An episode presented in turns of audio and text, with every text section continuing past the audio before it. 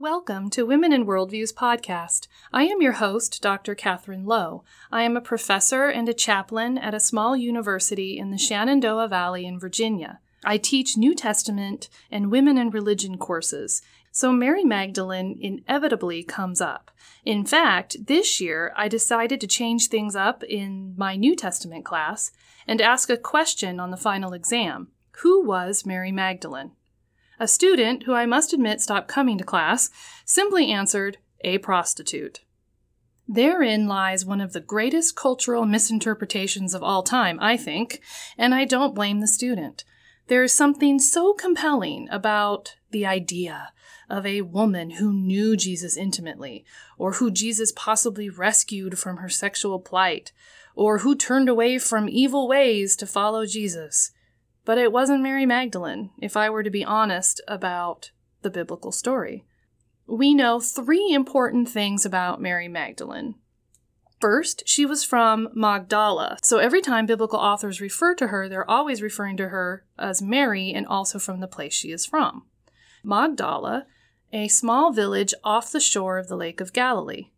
Now, second thing we know is that Luke chapter 8 verse 2 claims that she was cured of seven demons, which led her to support Jesus, probably financially.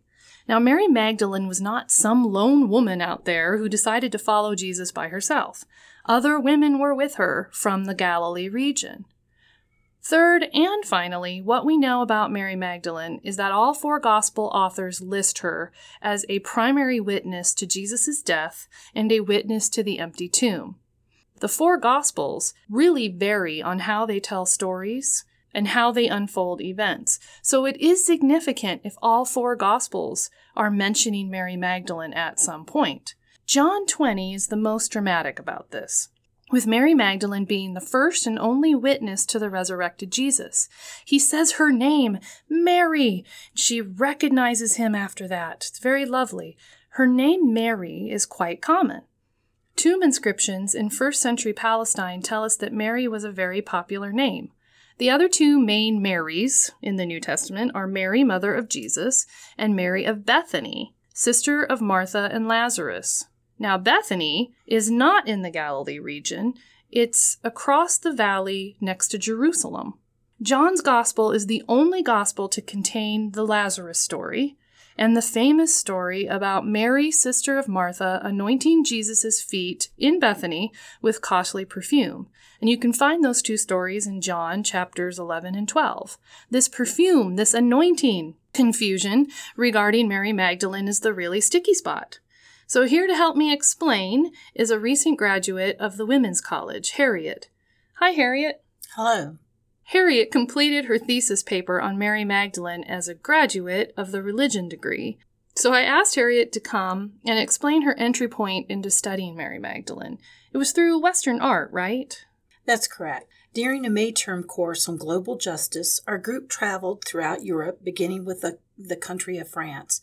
While in France, we visited the palace at Versailles. As we neared the end of this tour, our guide pointed out a rather large painting hanging on an ornate wall in the palace. It was an oil painting created by the Italian artist Paolo Veronese in the late 16th century, and it was titled The Feast in the House of Simon the Pharisee.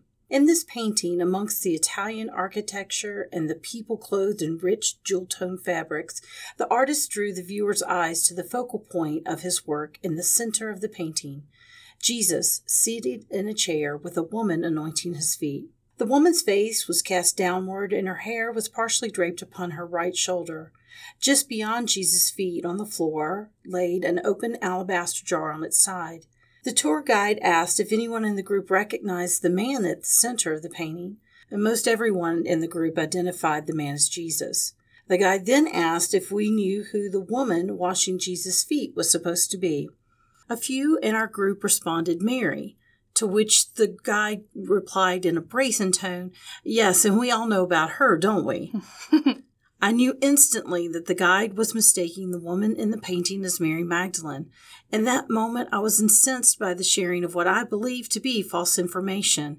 And yet I did not speak up because I had not organized in my memory all the New Testament anointing stories of Jesus.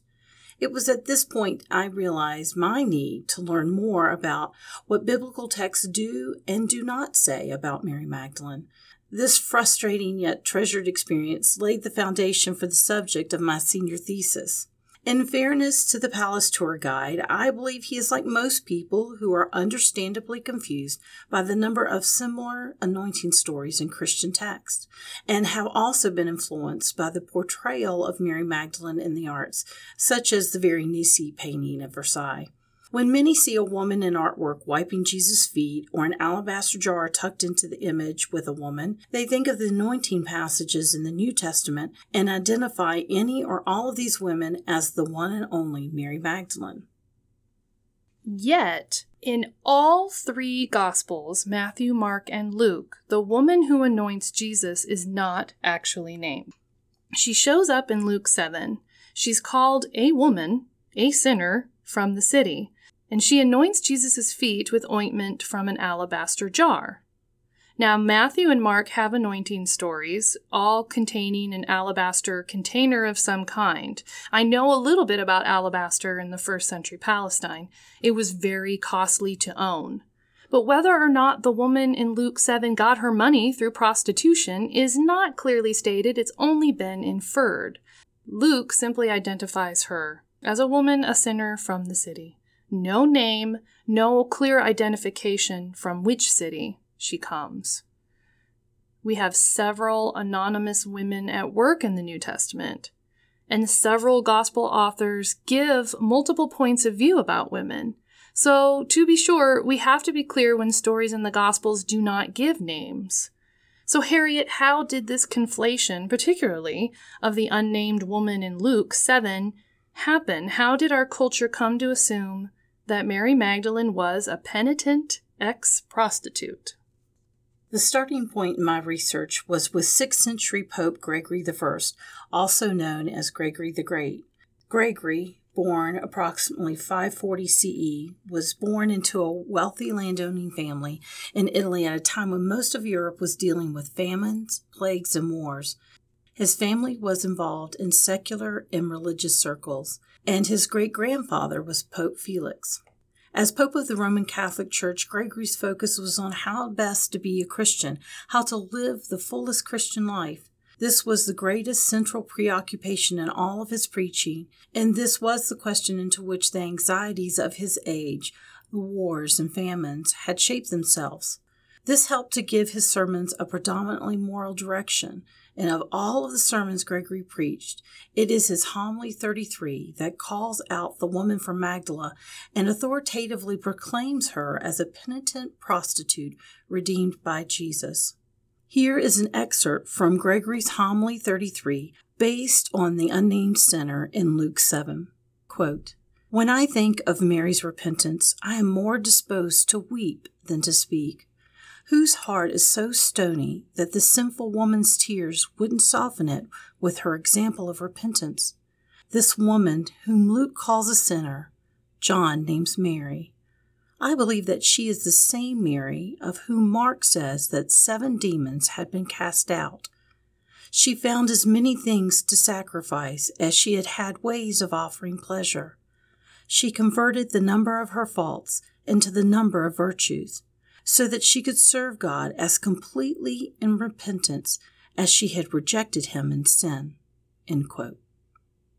In these opening statements, Gregory has taken the unnamed sinner in Luke and conflated her with Mary of Bethany, the sister to Martha and Lazarus from John.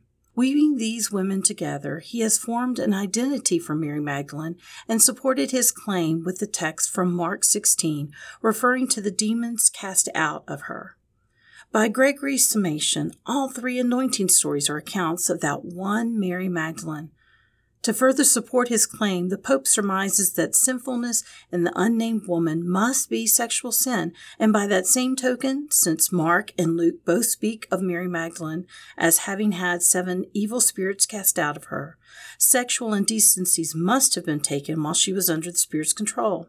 There is, in fact, no specific sin mentioned in the passage from Luke 7, let alone sexual sin, nor is there a need to infer a specific sin. In the same light, to assume that the ointment carried by the woman and her loose hair are tools of a lustful trade is inaccurate. Certainly, the actions of the unnamed woman in Luke are intimate and not the everyday actions of anyone, be they male or female. That does not mean that they are intended to be sexual in nature. Jewish biblical scholars speak to these very actions and say that loosened hair indicated grief, gratefulness, propitiation of a god, or pleading, and that they need not be taken as erotic. As for the woman Gregory has conflated with the unnamed sinner from Luke, there is no inference of sin, sexual sin or prostitution, with either the unnamed woman in Mark 14 or Mary of Bethany in John 12. We also need to keep in mind the handling of Mary Magdalene's name. In each gospel, when she is identified, both names are recorded.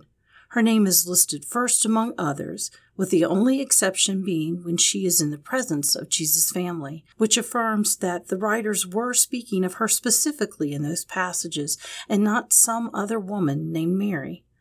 When Mary Magdalene's name is not used, her presence is inferred by identifying the group of women as, quote, those who followed Jesus from Galilee, end quote, words directly from Luke chapter 8.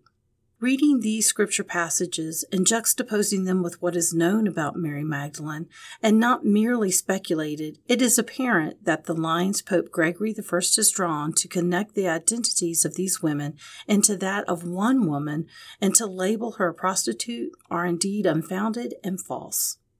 Well, it can't be any more clear than that. The bottom line is that Mary Magdalene was a prime follower and witness to the unfolding of the Christian story to sexualize her into something that she wasn't is a problem we have to contend with because it waters down the message that women have always held central roles in the Jesus movement without their sexuality being the main thing about them.